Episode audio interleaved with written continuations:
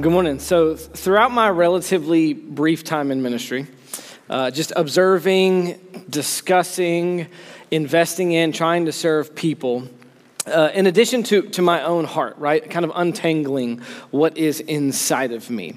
I've found that there's two primary pitfalls that we often fall into that are kind of looming around the air of Christianity right? And, and, it's helpful if you think of it perhaps as a balance beam, right? So maintaining balance perfectly in the middle is a healthy understanding of the gospel. It's a healthy understanding of the sacrifice of Christ and what it means to live out the gospel. But on each side of this balance beam, we have two, two different extremes, and these are pitfalls that we're all, to some degree, inclined to fall into right? So, on one extreme, if we were to say the, the left side of the balance beam, we have this pitfall that we are accepted by God based on our own works based on our performance right? This is this is the camp that we often refer to as legalism right? This idea that god loves me because i can do good things. God loves me because i've done enough good works or more good works than bad works so that at the end of the day i can be good enough to be adopted into the family of god right? This is the pitfall that prevents people from ever coming to church right? I was getting my hair cut the other day by someone and I invited them to church, and their immediate response was, Oh, no, no, no, no, I'm too broken. Like, I've got too much stuff.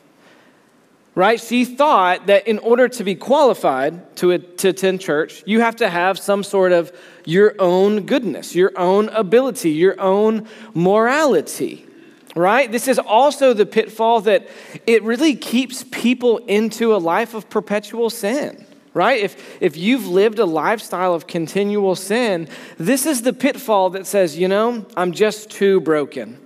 God could never love me. That mistake was just too big. God could never forgive me.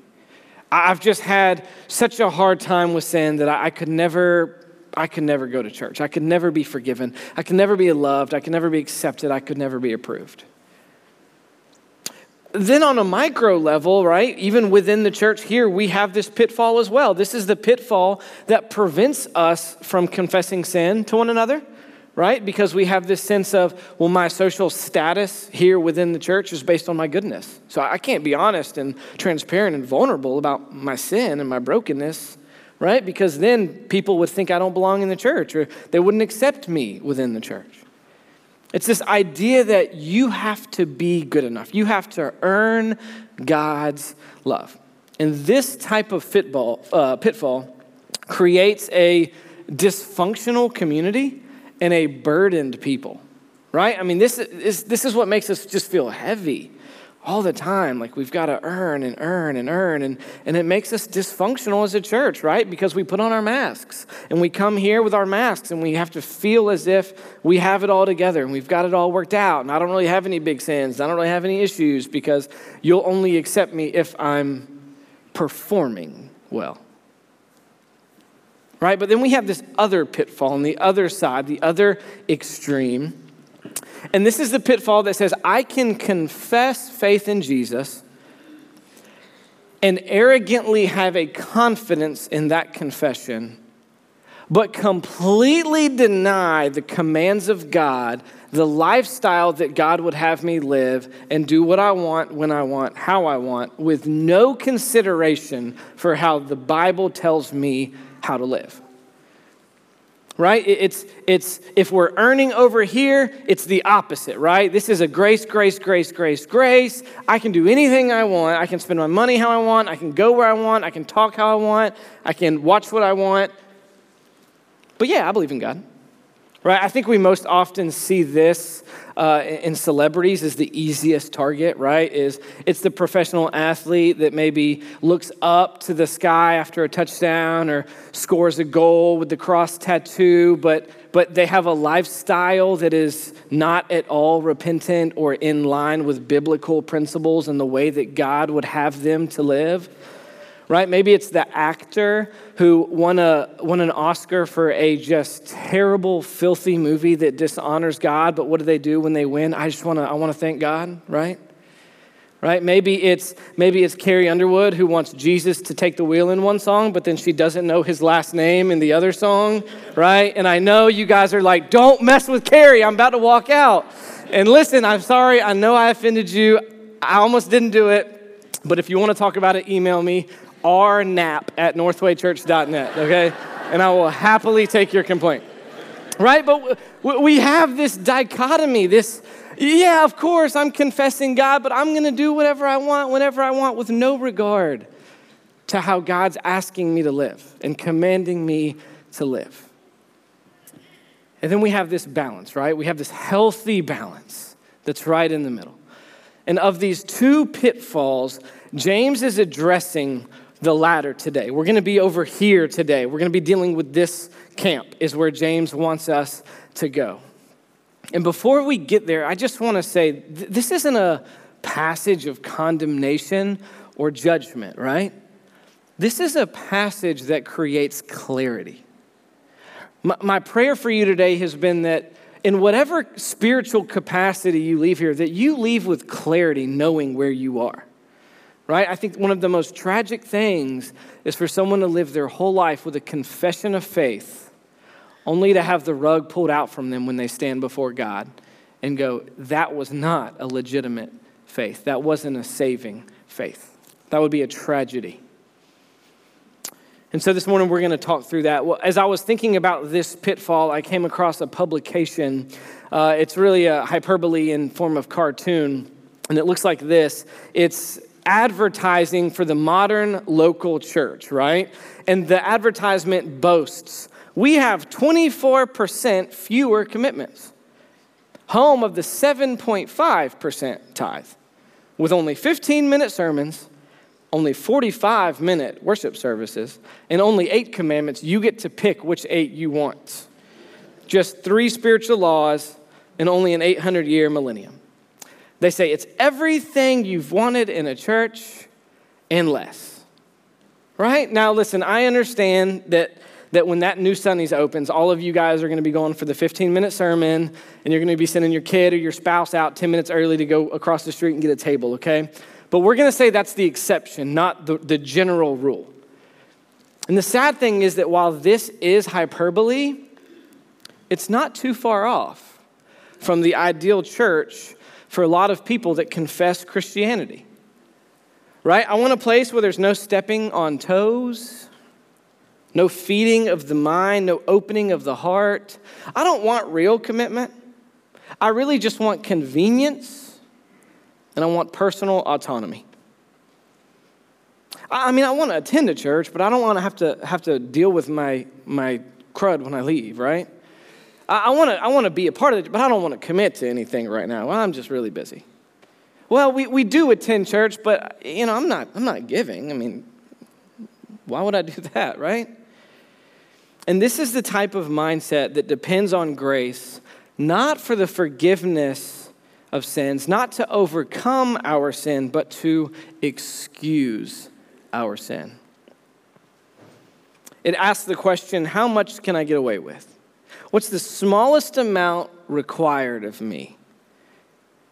And this is the type of thinking that James goes to battle with today in chapter 2. Right? He's aiming to wake you up, to wake us all up with good doctrine from the stupor of passive Christianity, which he argues is really not Christianity at all. He begins by asking the question in James 2 14 he says, What good is it, my brothers, if someone says he has faith but does not have good works? Can that faith save him? Can that faith save him? Now, this is not a small question, right? This is something that has been highly debated amongst theologians for decades is what type of faith is saving faith? Do I have it? Is my faith saving faith in the end ultimately? Is my faith empty? How can I know? right? These are incredibly healthy, helpful, and eternal questions that we should desire to answer. And they're not easy questions. Not easy questions at all. Another way we could ask this question is this Does it matter what I do? Does it matter what I do, right? We could say, you know, I, I, prayed a prayer when I was younger. I've been baptized. I have a confession in Jesus. Of course, I believe in God. And with that in my back pocket, with that get out of hell card in my back pocket, I did that. I have the picture from my baptism. Does it now matter how I live my life? Right? That's a big question. I mean, I did that, so now do I have to obey now? Is it required that I obey now for salvation? Or is that kind of a check the box and now I can do what I want type of thing? This is a big question. And of course, as believers, we believe that God's word is the inerrant and perfect authority in our lives. And so we always have to go to God's word to answer these types of questions. But that doesn't mean the Bible doesn't have problems for us in it right? This is what I mean. We're finite creatures, we're fallible. We have a cultural bias. We have all kinds of junk and messiness that we bring into the word when we read it. And so sometimes we come across passages in the Bible and they're just difficult for us. This is one of those. Let me show you why it's difficult. James is asking the question Can I have faith without works? Can my faith without works save me? Is that sufficient? More practically, does it matter what I do? The Bible's hard because depending on where you go, you get totally different answers. Right? Let's just be honest about that. I'm, I'm not going to try and hide that from you, okay?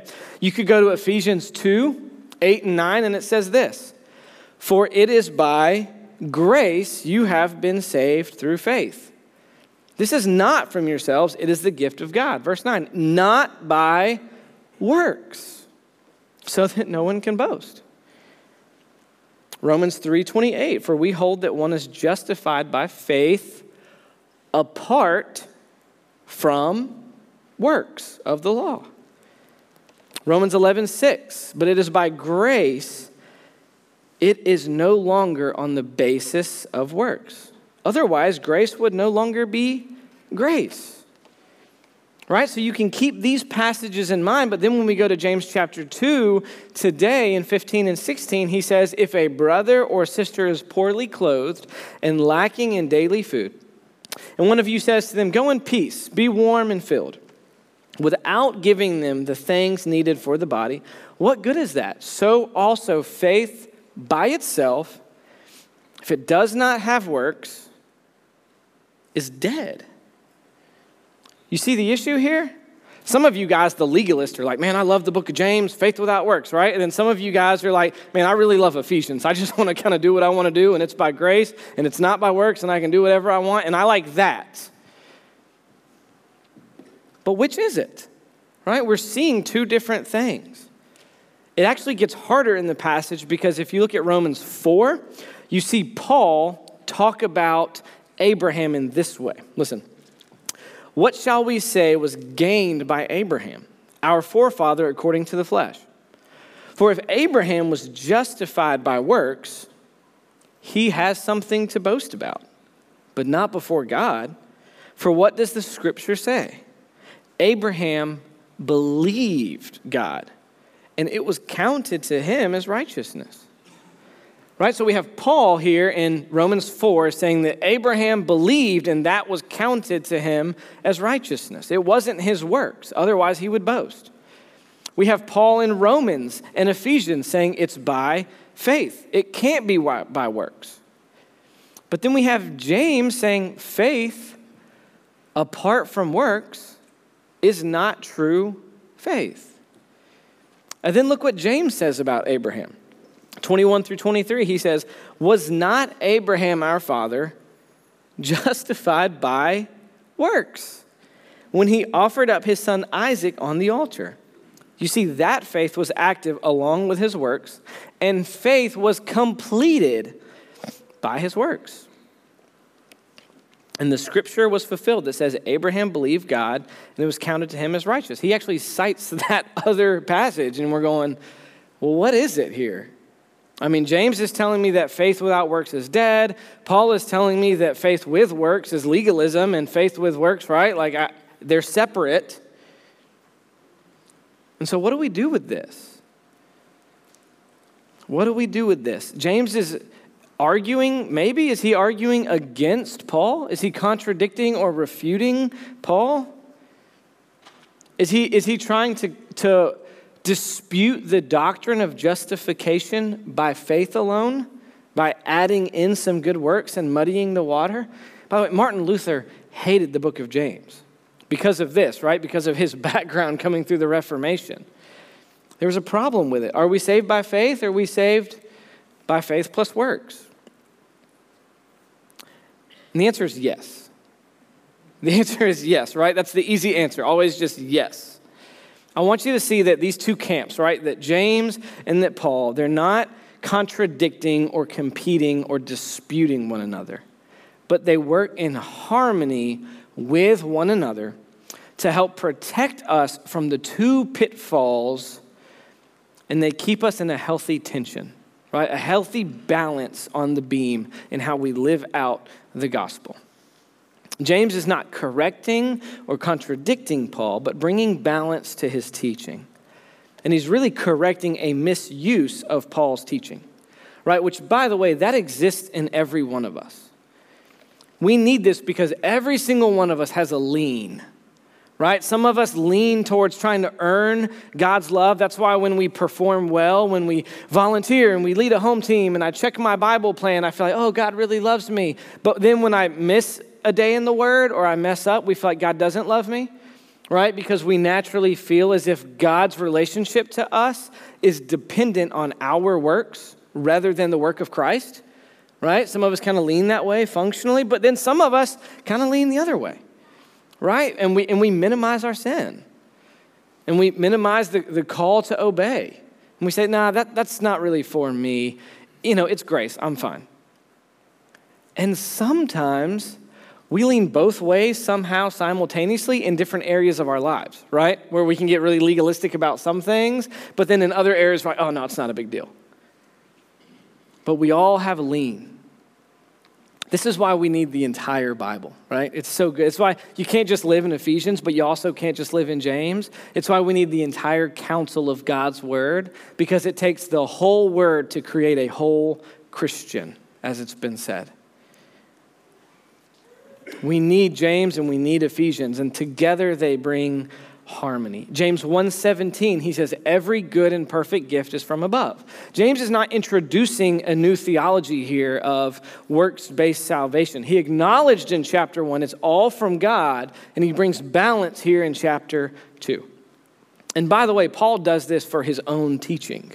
Right? Paul recognized that the doctrine of grace could be abused. That's why in Romans 6 he says this, "What shall we say then?" Are we to continue in sin so that grace may abound? By no means. How can we who died to sin still live in it? You see, both Paul in Romans 6 and James here in chapter 2 are warning us of what Dietrich Bonhoeffer called cheap grace in his book, The Cost of Discipleship. It says this, it's a little bit long, but you guys are, I know you can hang with me, you can read it on the screen. He says, cheap grace is the preaching of forgiveness without requiring repentance. It's baptism without church discipline, communion without confession, absolution without personal confession. Cheap grace is grace without discipleship, grace without the cross, grace without Jesus Christ, living and incarnate. And then he contrasts that. He says, Costly grace is the treasure hidden in the field. For the sake of it, a man will go and sell all that he has. It is the pearl of great price to buy, which the merchant will sell all his goods. It is the kingly rule of Christ, for whose sake a man will pluck out the eye which causes him to stumble It is the call of Jesus Christ at which the disciple leaves his nets and follows him. See, if you're confessing faith in Jesus today, and you have no interest in battling sin, in looking more like Jesus, in loving people well, in dying to yourself, then hear the, the plea of James today. As he says, that type of faith will not save you that confession is a false sense of security. That type of faith is not saving faith. And again, this isn't a condemnation from James or a judgment from James. I think this is a warning. Listen, if you've spent your whole life confessing Jesus, but there's no life change, there's no desire for life change, there's no sensitivity to sin, there's no desire to love others well, that's not saving faith. That type of faith is dead. And I get maybe this feels a little harsh. And you go, James, this is a little bit extreme. And James anticipates that type of pushback. In verse 18, he says, But someone will say, You have faith and I have works. He says, Show me your faith apart from your works, and I will show you my faith by my works. Right, the pushback here is that James is saying, surely someone will try and separate the two. Surely someone will say, well, faith and works, you can separate them, right? You can have faith without works. Sure, surely someone in this room is pushing back, going, Oh, come on. I mean, I, I, can have confessing belief in God without works, and that's, that's enough, right? And what James is saying is that true faith makes good works inevitable, not optional right? James is saying you can't separate the two, it's a package deal. True faith is always followed by good works. He gives us the case study Abraham. Abraham was saved by his faith and belief in God. He knew that he could never earn God's love. Abraham knew he could never do enough to earn God's favor, that his works alone were insufficient. And Abraham had faith, and yet that true faith did something in his heart so that when God said, Sacrifice your son, Abraham said, Yes. Abraham had a faith, but the faith was willing to work. That's true faith. Right? And, and, and if if you read this, maybe your first thought was my first thought, and I go, well, come on, that's Abraham. Right? I mean, like, Abraham was like a hero. He saw things that I never saw. He had experiences with God that I haven't had. I mean, he's a patriarch. You can't compare me to Abraham. Of course, Abraham had faith. Right? That's the easy answer. Well, yeah, but that was him. And maybe we even say, well, listen, Stephen, I- I'm just a teenager. I mean, come on, I'm 16, I'm 15, I'm 14. You can't expect me to have the faith that Abraham had, right? Or maybe you say, I'm a baby believer. Like, I've only been a Christian for like a year. You can't expect me to kind of have the kind of faith that works out. Like, I'm just putting my toe in the water. Right? We, we, we can very easily try and justify ourselves, which should be scary to us. But again, James is ahead of us. He's anticipating this type of argument, right? Because he's saying, well, wait, wait, wait a minute. It wasn't just Abraham, right, who's kind of a hero of the faith. Maybe Abraham's on the top shelf, and we're going, I can't be like Abraham. So then James gives us another example. In verse 25, he says, And in the same way, was not also Rahab, the prostitute, justified by works when she received the messengers? And sent them out by another way? So, so James is using uh, an Old Testament passage in Joshua chapter 2. And it's this story of Israelites, God's people, they send spies into Jericho to kind of check out the land that was one day promised to be theirs, right? And so they go, and these spies know that if they get caught, they're likely dead. that they're in enemy territory, they're in foreign lands, scoping the land out that God would give to them. And if they get caught, they're in trouble. And so as they go through, they start ducking the enemies, right? And in this uh, effort to not be seen, they duck into Rahab, a prostitute's house. Right now, Rahab didn't know anything about God other than the, the rumors that she had heard about the God of Israel. She hadn't been discipled, she didn't have any formal training. She hadn't been to seminary. She hadn't experienced any big miracles, no burning bush, nothing like that. She was at the bottom of the totem pole in the social ladder, right? I mean, this is someone with very little training, very little knowledge of God, not a whole lot of theological understanding, and a resume of immorality. But she had heard about this God of Israel, and she had faith in him. So that when these spies came into her house, she hid them. When she was asked, Hey, are those men that we heard are running around town, are they here? She lied. She said no. And she did it knowing that it would cost her her life potentially if she got caught, that it would cost her family their life potentially if she got caught. And yet, Rahab, this prostitute, had faith that acted, faith that brought about works. And James mentions this to protect us from saying, well, oh no, that was Abraham. You can't expect me to, to actually live out my faith. I mean, I'm, I'm, a, I'm an adolescent, right? I mean, I'm just a, well, I've got all these circumstances and and James says, Listen, Rahab the prostitute lived out her faith. His point is that someone who knew very little about God at the bottom of the ladder, with a long resume of immorality, was justified by her faith because her faith was one that worked. But it's not just James, right? Sometimes James gets a bad rap for being the, the one that's always stepping on our toes and a little bit hard nosed. But look at, look at the rest of Scripture. I mean, I just grabbed a few verses that I want to show you. I just have a list for you. It says, Hebrews 4.11, right? You can consider this. Let us therefore strive to enter that rest Philippians 3 13 through 14. Brothers, I do not consider that I have made it my own, but one thing I do, forgetting what lies behind and straining forward to what lies ahead, I press on toward the goal for the prize of the upward call of God. Luke 9 23. If anyone would come after me, let him deny himself, take up his cross daily, and follow me.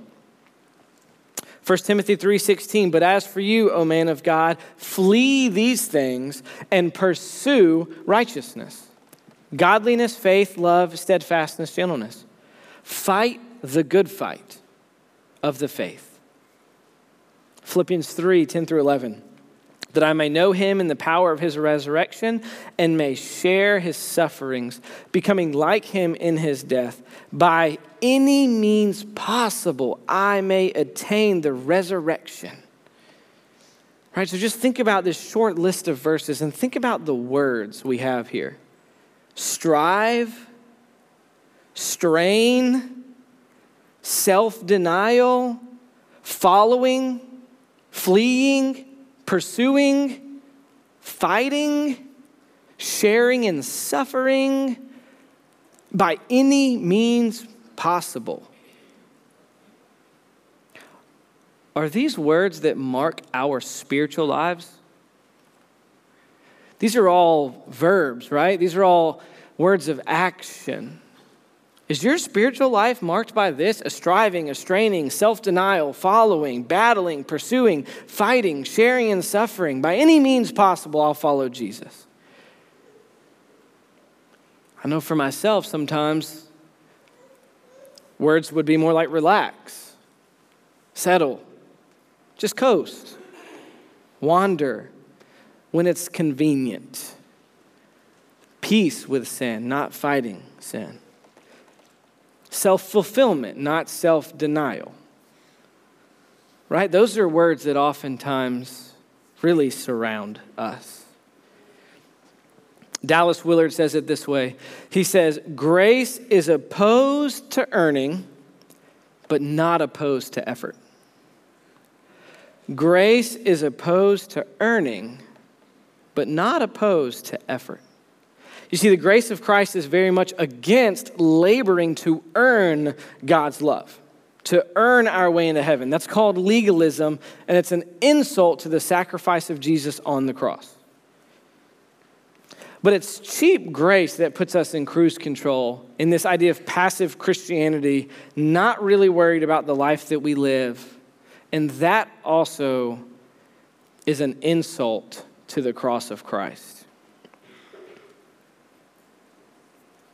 My hope for you is that you would just be able to leave here with clarity and know where you are. Is your faith a dead faith without works?